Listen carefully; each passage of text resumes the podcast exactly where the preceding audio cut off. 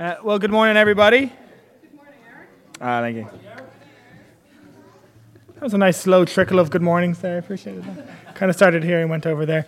Uh, well, you're very, very welcome to uh, Adelaide Road. If you're a visitor, if you're new here and we haven't met before, uh, my name is not Sam Mawhinney. I'm Eric Hughes. Our minister, I believe, is on uh, holidays or something fun. That means he's not here. Um, but I am here. Uh, for six years, I was the youth worker here in Adelaide Road, and I lived uh, on the apartment on the top floor of this building. Um, so this was home.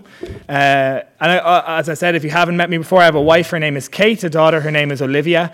Uh, Olivia took her first steps in this building. Her first crawl. She said her first words in this building. she had her first tummy bug in this building. Uh, I changed my first nappies here in this building. So a lot of firsts uh, for the Hughes has happened uh, here in this building, and it's always lovely uh, coming here because it really, really it does feel like coming home whenever I come here. Um, so thank you very, very much for uh, inviting me and having me back here. Uh, and if you are new and you've never met me before, thank you very much for um, listening to me and putting up with the way that I talk, which is too fast apparently sometimes.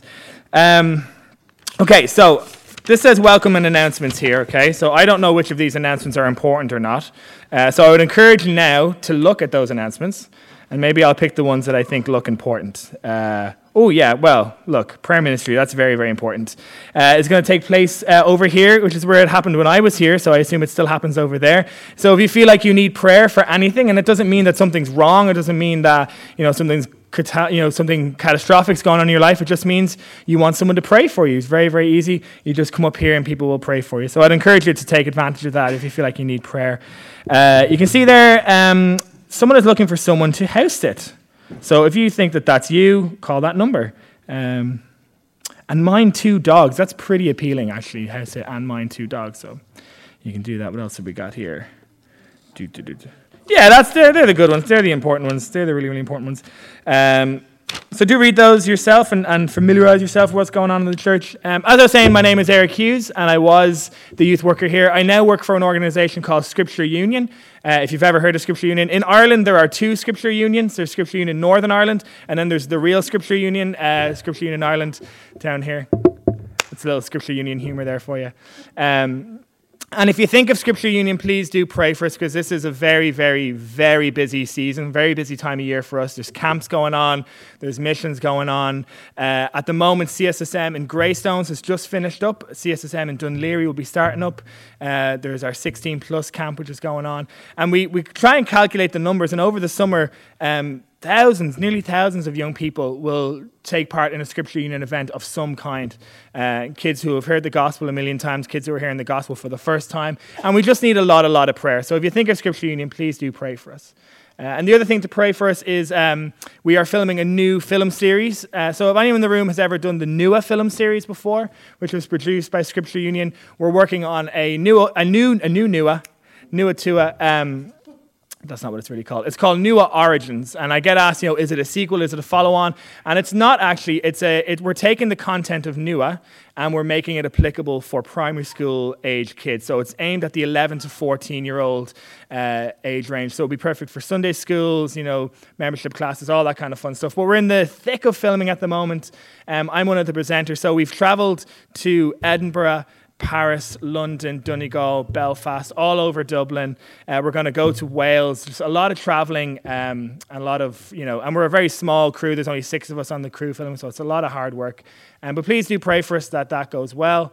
Um, and at the moment, we are having meetings with the Church of Ireland and the uh, Catholic Church of, uh, and these meetings are about making Nua Origins the standard RE curriculum for uh, fifth class and sixth class, which would be a huge deal uh, for us if that happens. So big prayers for that. So that's, I mean, pretty much what's going on with Scripture Union. But you're not here to listen to me yammer on well, actually, technically, you are here to listen to me talk, but not about Scripture Union, about Jesus. So we are here this morning uh, to meet with Jesus. I don't know if that's why you came here, if that's what you think is happening here, but that's why we're here. That's why this building exists. That's why we set this time apart on a Sunday to meet with Jesus.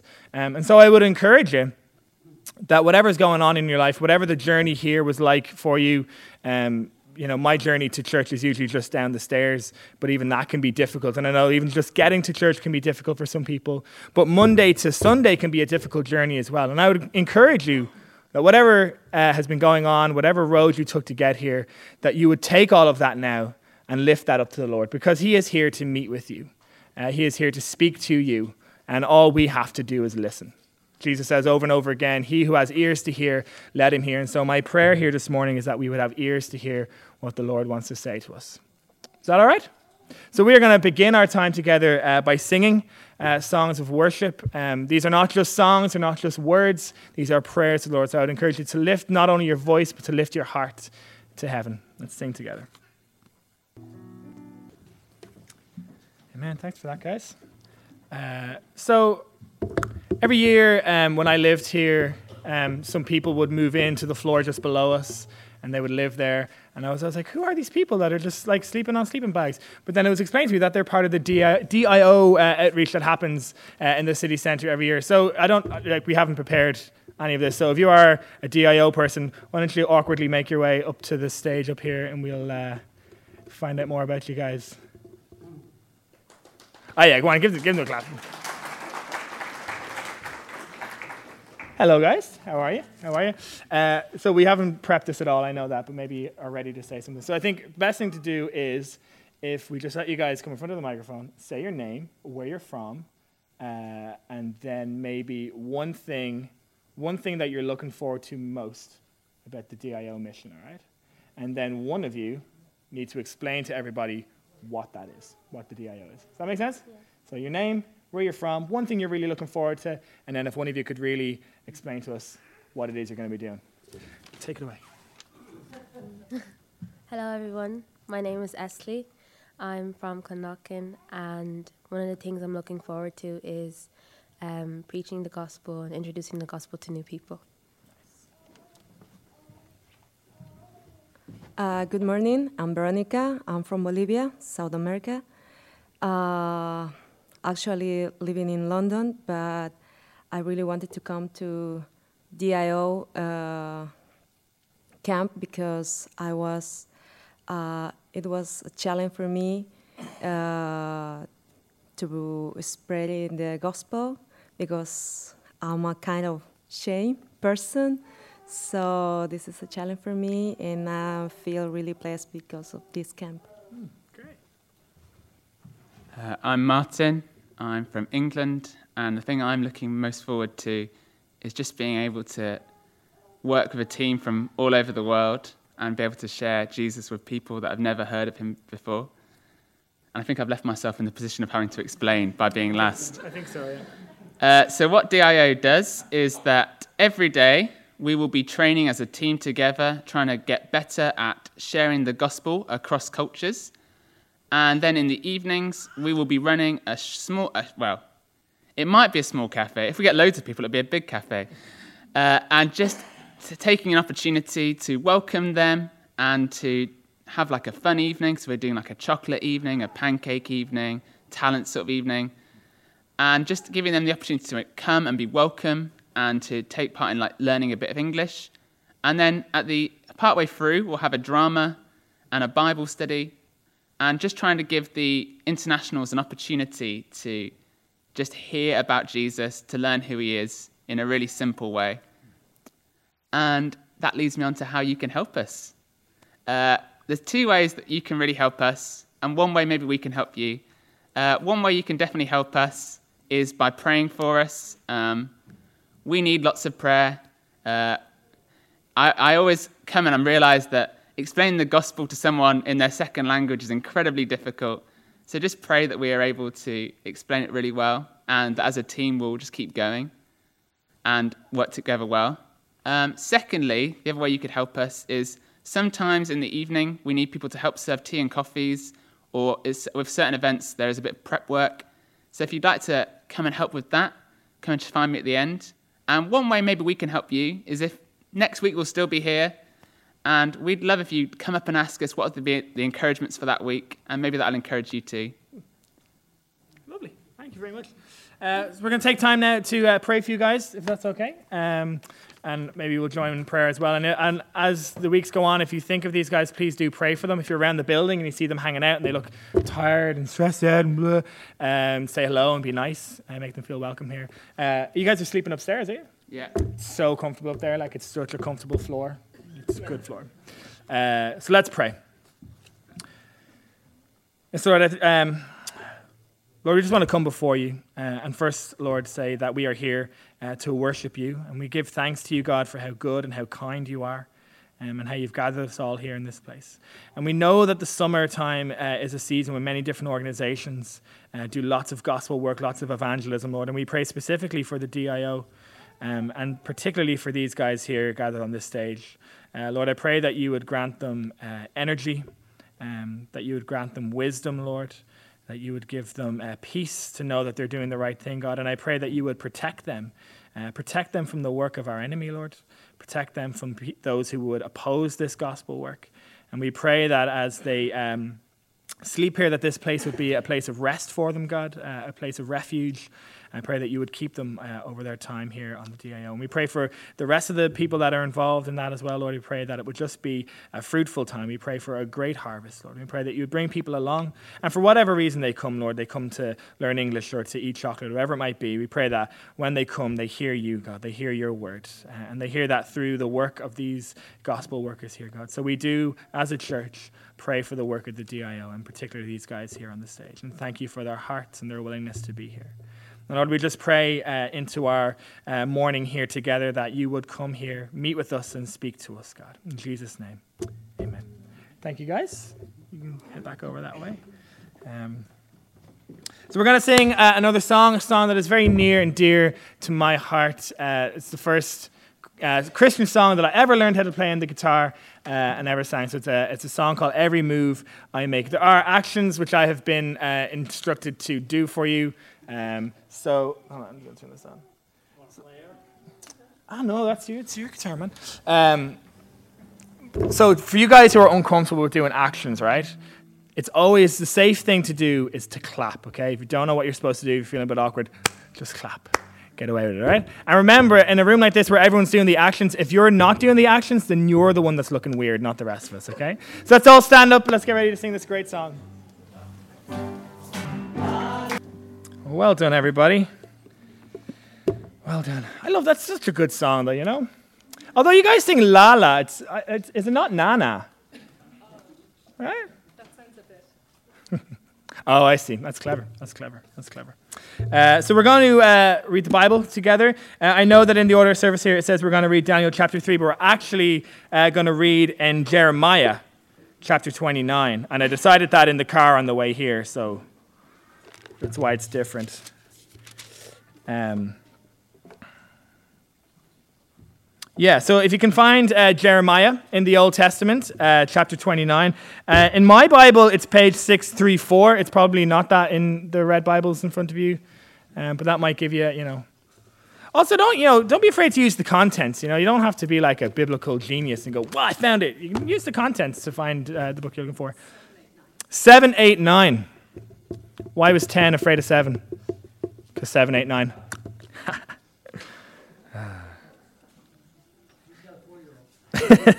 she wouldn't like that joke. Not funny, Dada.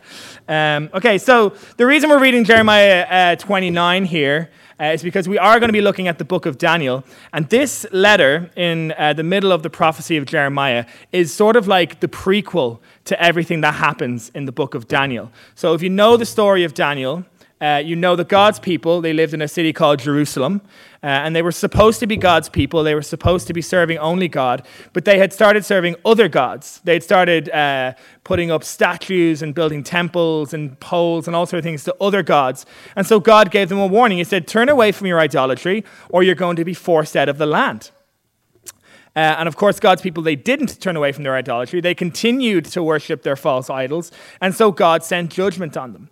Uh, and the incredible thing, we're going to talk more about this uh, as we look at Daniel chapter 3. The incredible thing about this is, um, at the time, the Jewish people in Jerusalem, they had this prophecy that God was going to rescue them, that they wouldn't be forced out of their land, that God was going to save them, and that the Babylonian army that was coming over to capture them was the work of their enemy, the work of Satan, and that God was going to destroy that army. But that didn't happen.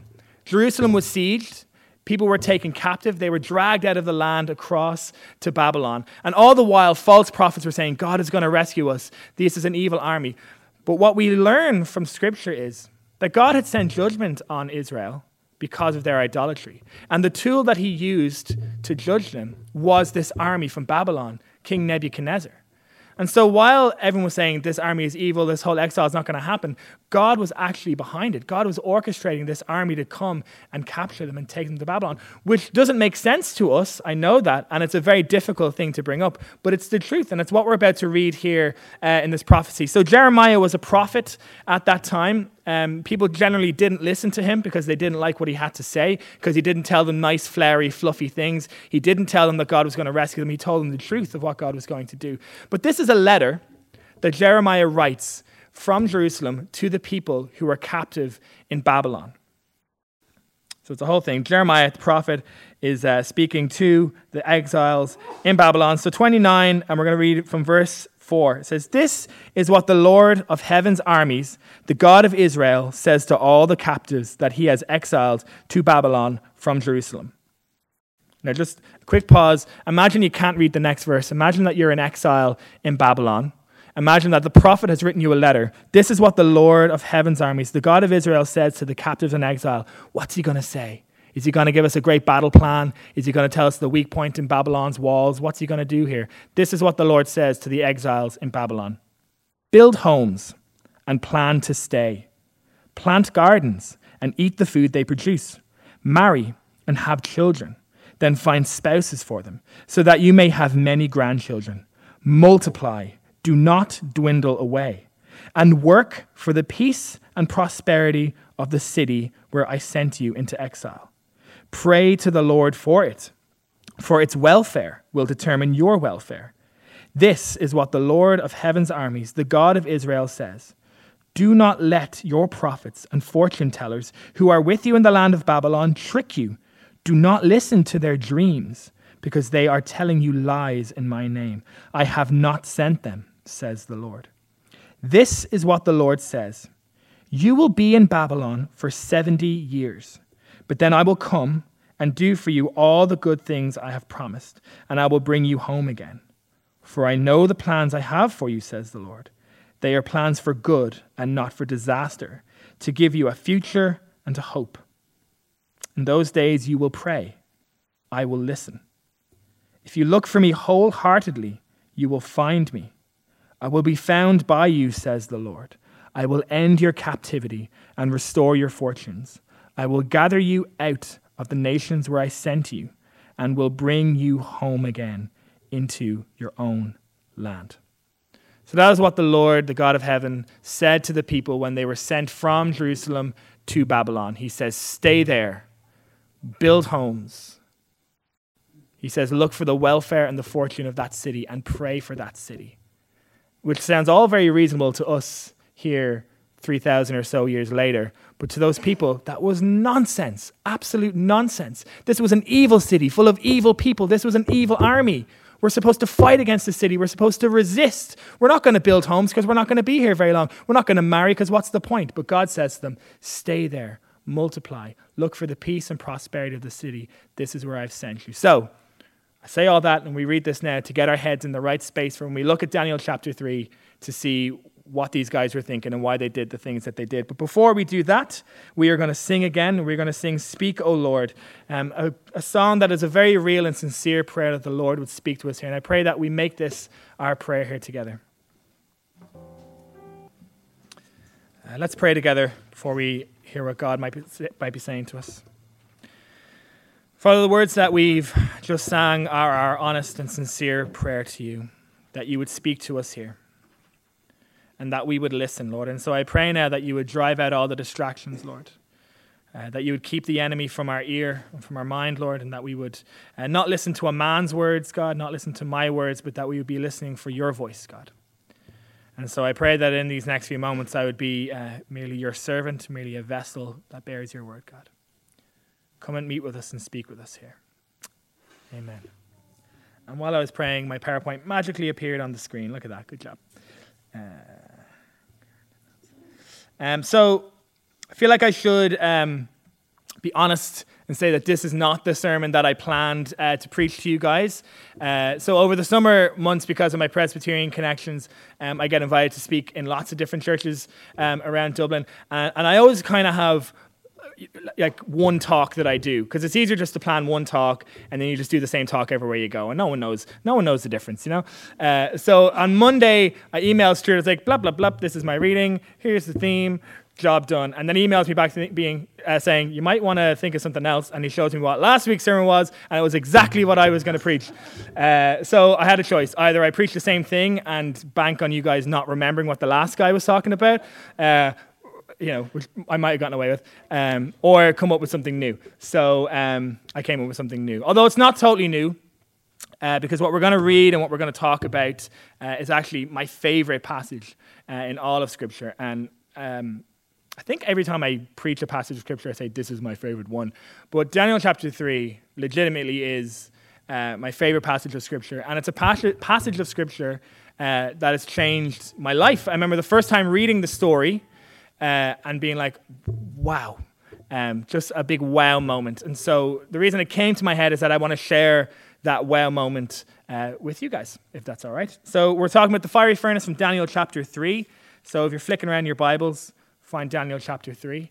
Um, we're going to be looking at this uh, sort of almost verse by verse at first, and then what I'm going to. So what? Yeah, what we're going to do is we're going to look at it kind of verse by verse, look at the story because the story speaks for itself, and then I have three points because it's not a real sermon unless you have three points. Um, uh, two are a question and one is a statement. So if you're a note taker, there is going to be uh, three points coming up at some point. Uh, 886. 886? Great.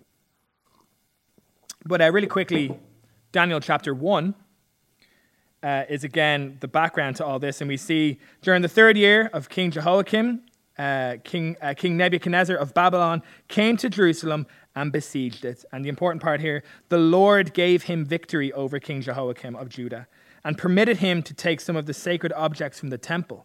So Nebuchadnezzar took them back to the land of Babylonia and placed them in his treasure house of God.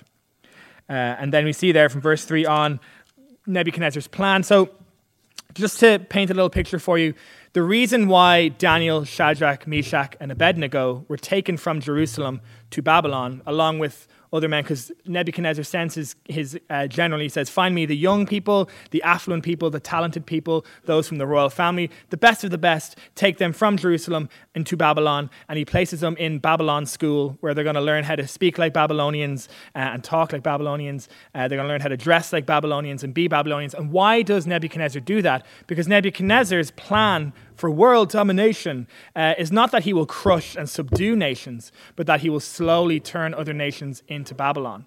So the reason he takes the young, affluent, talented people is he's going to take them away, make them into little Babylonians, and then send them back to infiltrate the culture, to change the culture, and make the whole world Babylonian that way. And so that's why this happens. Take these exiles away into Babylon, change their religion, change their speech, change their clothes, change their way of thinking, and then send them back. And so Daniel, Shadrach, Meshach, and Abednego are four of those people who are sent. And on their first uh, week in Babylon, they make a choice, they make a decision. Um, they say they can change our names, they can give us new jobs, but we're not going to eat the food that they give us, which is a whole other talk. But they make this decision that they're not going to change who they fundamentally are that they may speak a different language, they may wear different clothes and be in a different city, but they will always belong to God. And they make that decision very early on in their time in Babylon. And now, here in chapter 3, that decision is going to be tested. Um, so, down in chapter 3, King Nebuchadnezzar made a gold statue, 90 feet. Uh, 90 feet tall and 9 feet wide, so big thing, and set it up in the plain of Dura in the province of Babylon. Then he sent messages to high officers, officials, governors, advisors, treasurers, judges, magistrates, and all the provincial officers uh, to come to the dedication of the statue that he had set up. So all these officials came and stood before the statue King Nebuchadnezzar had set up. And this little bit of passage tells us everything we need to know about King Nebuchadnezzar. He's very selfish, very self-absorbed. He is he actually is the most powerful man in the world at that time. Whatever he says happens. Whatever he wants to do, he does and no one can stop him. And he knows this. And I don't know that he definitely thinks that he's God, but he definitely thinks other people think that he's God, and he likes that. And so he sets up this big statue. What's it a statue of? I don't know. Maybe it's one of his gods, maybe it's of himself. It doesn't matter. The point is, he has built this statue, and he wants everybody to know about it. Uh, King Nebuchadnezzar, though, is a very spiritual man. And he doesn't not believe in Yahweh, the one true God. He believes in all the gods, and he thinks that makes him a very spiritual, very wise man. And the reason he takes the, the, the, the, articles from the temple to his own temple is because he wants to take a little bit of the Jewish God back to his gods and say, Now I have all the gods on my side. And that's what this is all about. And so he sets up this statue, but we see his heart very, very quickly. Uh, verse 7. Oh, sorry, no, verse 6. No, verse 5. There we go. When you hear the sound of the horn, the flute, the zither, the lyre, the harp, pipes, and other musical instruments, bow to the ground to worship King Nebuchadnezzar's golden statue. Anyone who refuses to obey will immediately be thrown into a blazing furnace. So, at the sound of the musical instruments, all the people, whatever race or nation or language, bowed to the ground and worshipped the gold statue that King Nebuchadnezzar had set up.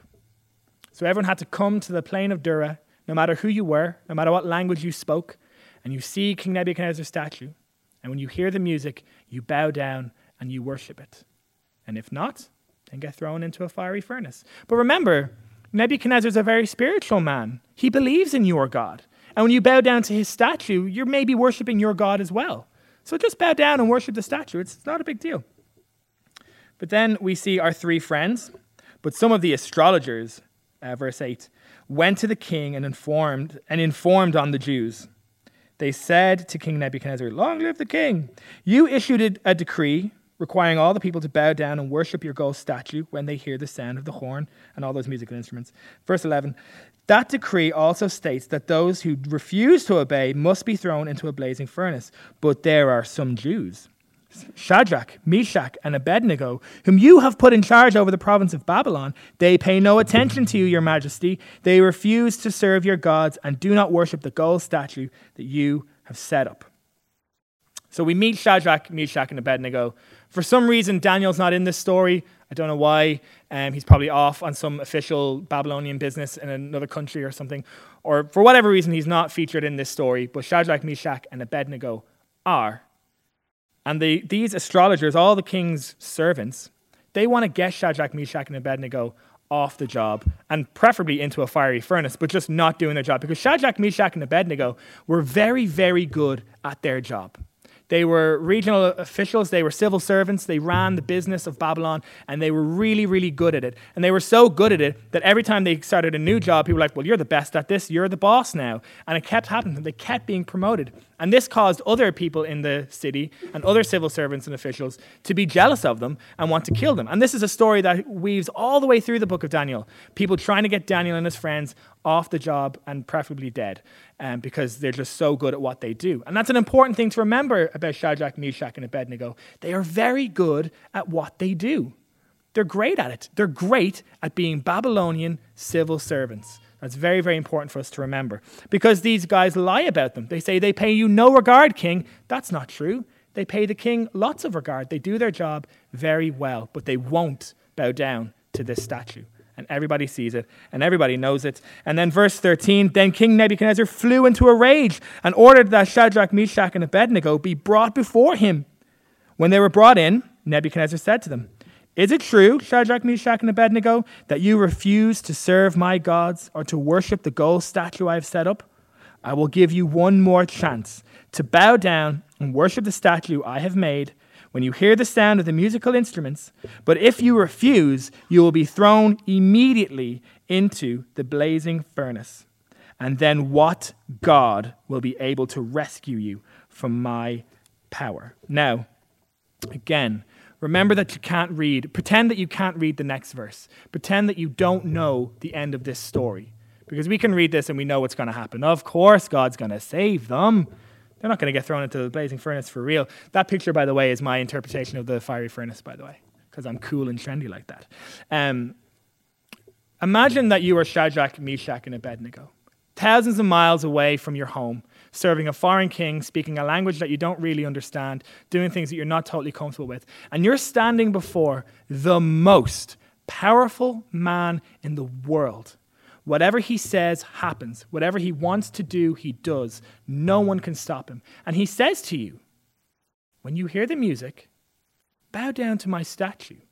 If you don't, I'm going to throw you into this blazing furnace, and no one is going to be able to save you. And ask yourself the question what would you say to this man? Because I know exactly what I would do. When I hear the music, I would bow down to the statue and I know that for a fact. Now, I hope not. I would love to be able to say, ah, I wouldn't, and I would, I would defy the king. I would love to say that, but I don't really know what I would do if the blazing furnace was right there, if Nebuchadnezzar was right there, and if all I had to do was bow down to a statue. It's not that big of a deal. And in my head and in my heart, I could say, oh, well, I'm bowing down to God. I know the statue's there, but I'm bowing down to God because I want to save my own skin. That's what I would do. I wonder what would you do? Maybe you're more brave than I am. But here's what Shadrach, Meshach, and Abednego say, and this is my wow moment. Shadrach, Meshach, and Abednego replied, O Nebuchadnezzar, uh, which, by the way, in the original language that this is written in, they're very respectful to Nebuchadnezzar here. They say, O Nebuchadnezzar, great king, live forever. They're very respectful to him. They say, O Nebuchadnezzar, we do not need to defend ourselves before you. If we are thrown into the blazing furnace, then the God whom we serve is able to save us uh, yeah, that's what you say, isn't it? If we get thrown into the blazing furnace, God's able to save us. We're in the book of Daniel, guys. Of course, God's going to save us. But what do they say next? He will rescue, you, you, rescue us from your power, your majesty. But even if he doesn't, we want to make it clear to you, your majesty, that we will never serve your gods or worship the gold statue that you have set up. They say, We know that our God is able to save us. But even if he doesn't, we want you to know we will not bow down to this statue. How brave to stand before the most powerful man in the world, to stand within a, an eye shot of the, the blazing furnace that they're about to be thrown into and say, God can save us. But even if he doesn't, we're not going to bow down. So, guess what happens? Uh, verse 20 then he ordered some of the strongest men in his army to bind Shadrach, Meshach, and Abednego and throw them into the blazing furnace. So they tied them up and threw them into the furnace, fully dressed in their pants, turbans, robes, and, and other garments. And because the king, in his anger, had demanded such a hot fire in the furnace, the flames killed the soldiers as they threw the three men in. So Shadrach, Meshach, and Abednego, securely tied, fell into the roaring flames. But suddenly, Nebuchadnezzar jumped up in amazement and excitement to his advisers. Didn't we tie up three men and throw them into the furnace? Yes, your majesty, we certainly did, they replied. Look, Nebuchadnezzar shouted, I see four men unbound and walking around in the fire unharmed. And the fourth looks like a god. Then Nebuchadnezzar came as close as he could to the door of the flaming furnace and shouted, Shadrach, Meshach, and Abednego, servants of the Most High God, come out, come here. And then if we keep reading, we see that they come out their bonds have been burnt off, but their clothes have been untouched. They don't even smell of smoke. And remember, this furnace is so hot that the king's strongest soldiers have been burnt alive just putting these guys in there, but they don't even smell of smoke. And, King Nebuchadnezzar has only one reply Your God is the real God. And he sends out this big decree that everyone must worship and serve the God of Shadrach, Meshach, and Abednego. So that is the story that you know very, very well. And I haven't told you anything that you haven't heard. But here are, is the first question that I want to ask you from this story Who do you serve? Who are you serving in your day to day, every life? And I know that you know the answer should be God. But remember, for Shadrach, Meshach, and Abednego, they were serving God. But day to day, how they served God was by doing their job really, really well and by being really good citizens of Babylon.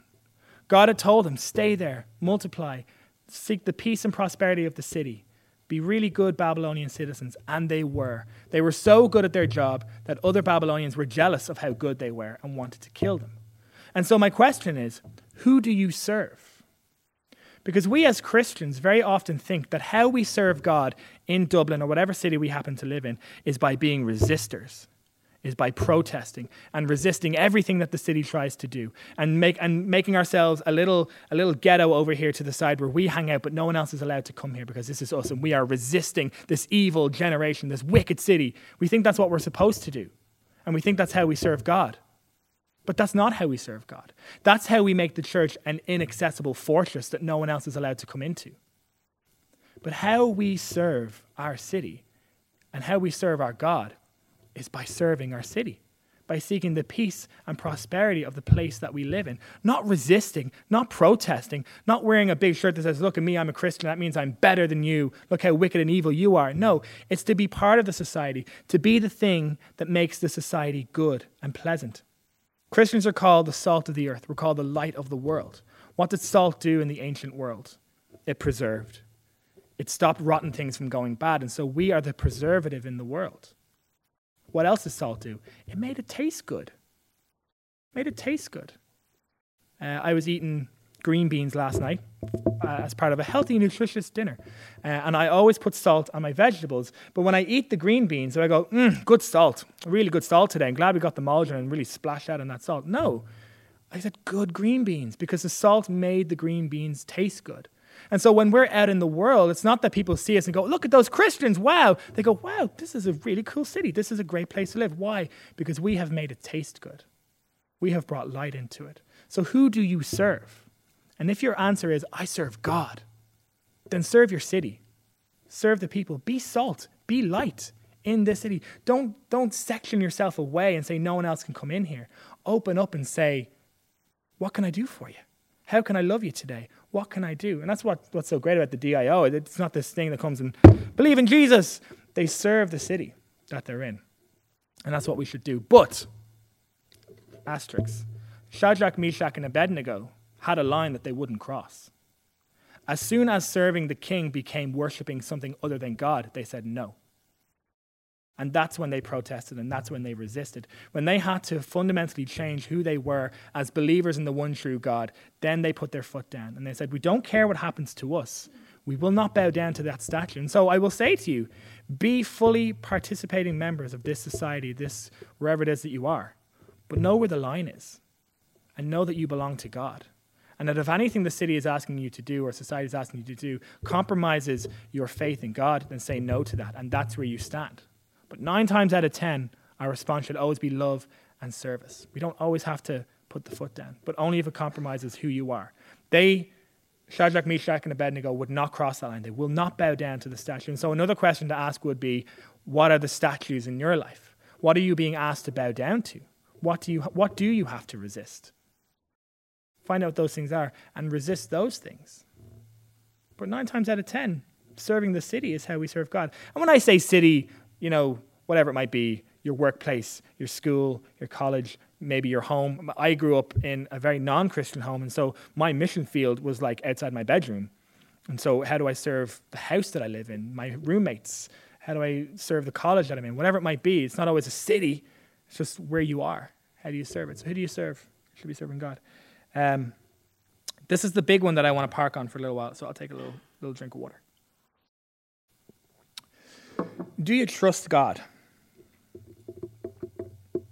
And I know the obvious answer to that is, well, yes, of course I do trust God. Um, but do you trust God? Or is your trust in God based on what He will do for you and based on what He has done for you?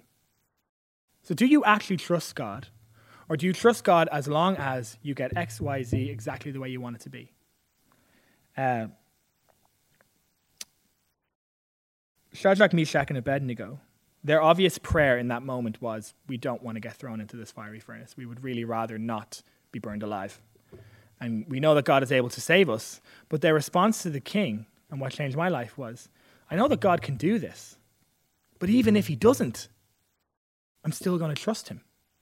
Even if he doesn't, I'm still going to trust him. And that's the big question. Do you trust God, even if you're not getting your way?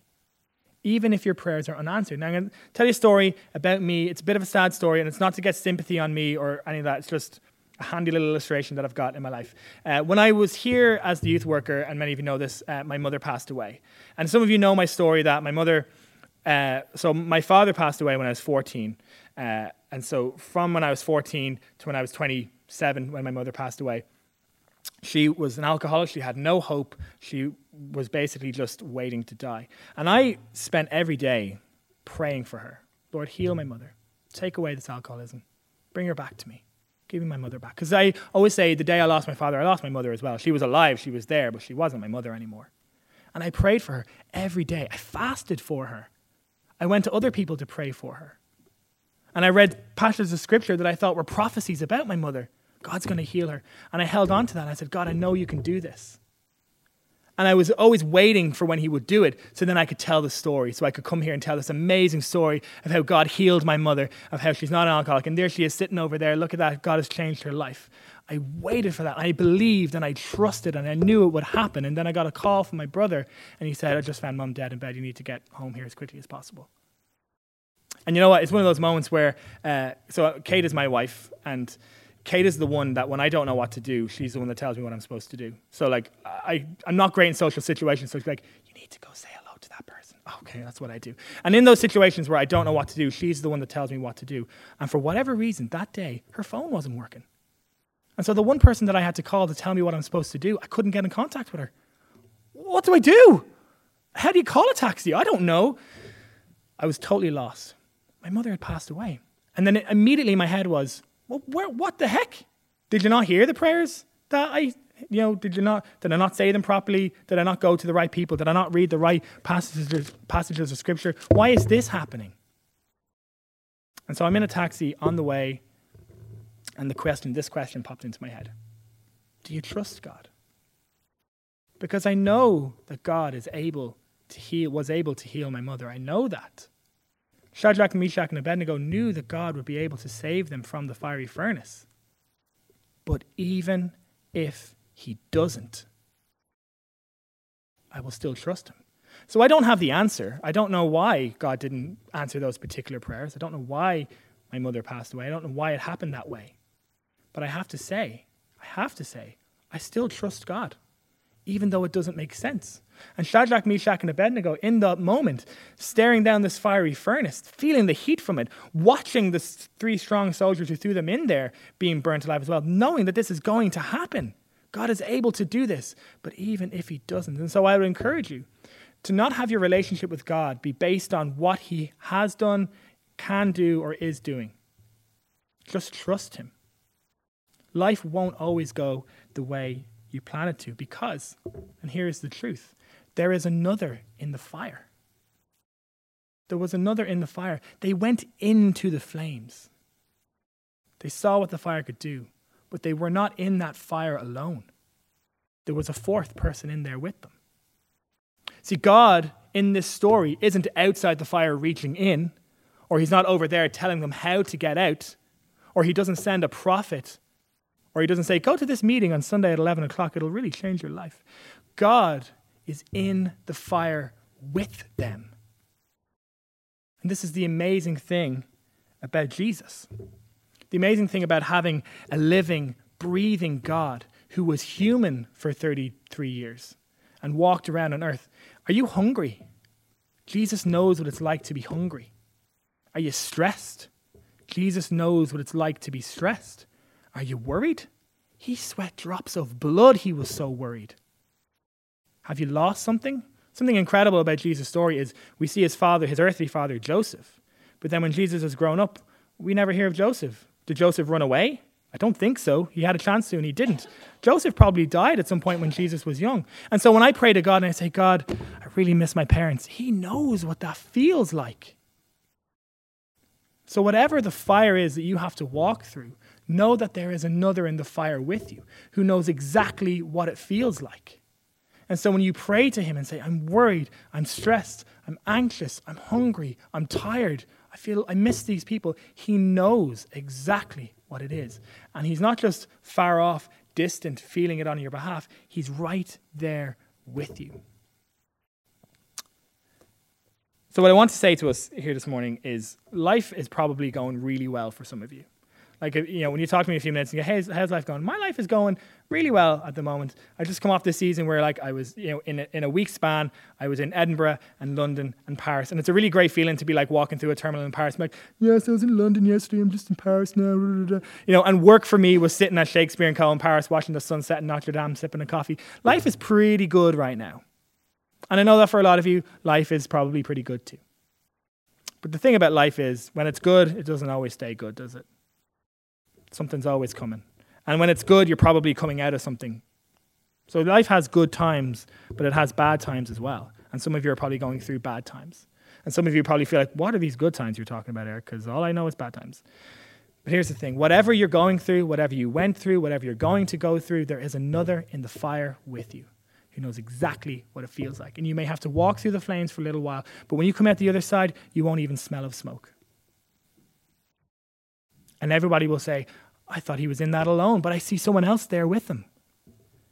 So, what I want to say to you guys here is trust God. He's able to do whatever you're asking him to do, but even if he doesn't, trust him anyway. Amen. Great. Uh, let me let me uh, let me pray for us, and then we'll have our offering as our response. So, Father, we thank you. We thank you that you are in the fire with us. We thank you that you are all powerful, almighty, and you are well able to do everything we're asking you to do.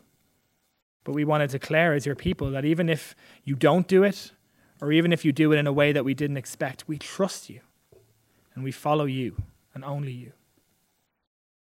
So thank you that we've had this time here in your presence. Thank you that we're all here together. Um, and pray that you would keep on speaking to us. Amen. So we are going to uh, have our offering as our way of responding uh, to God. And while that happens, the band are going to sing some songs for us.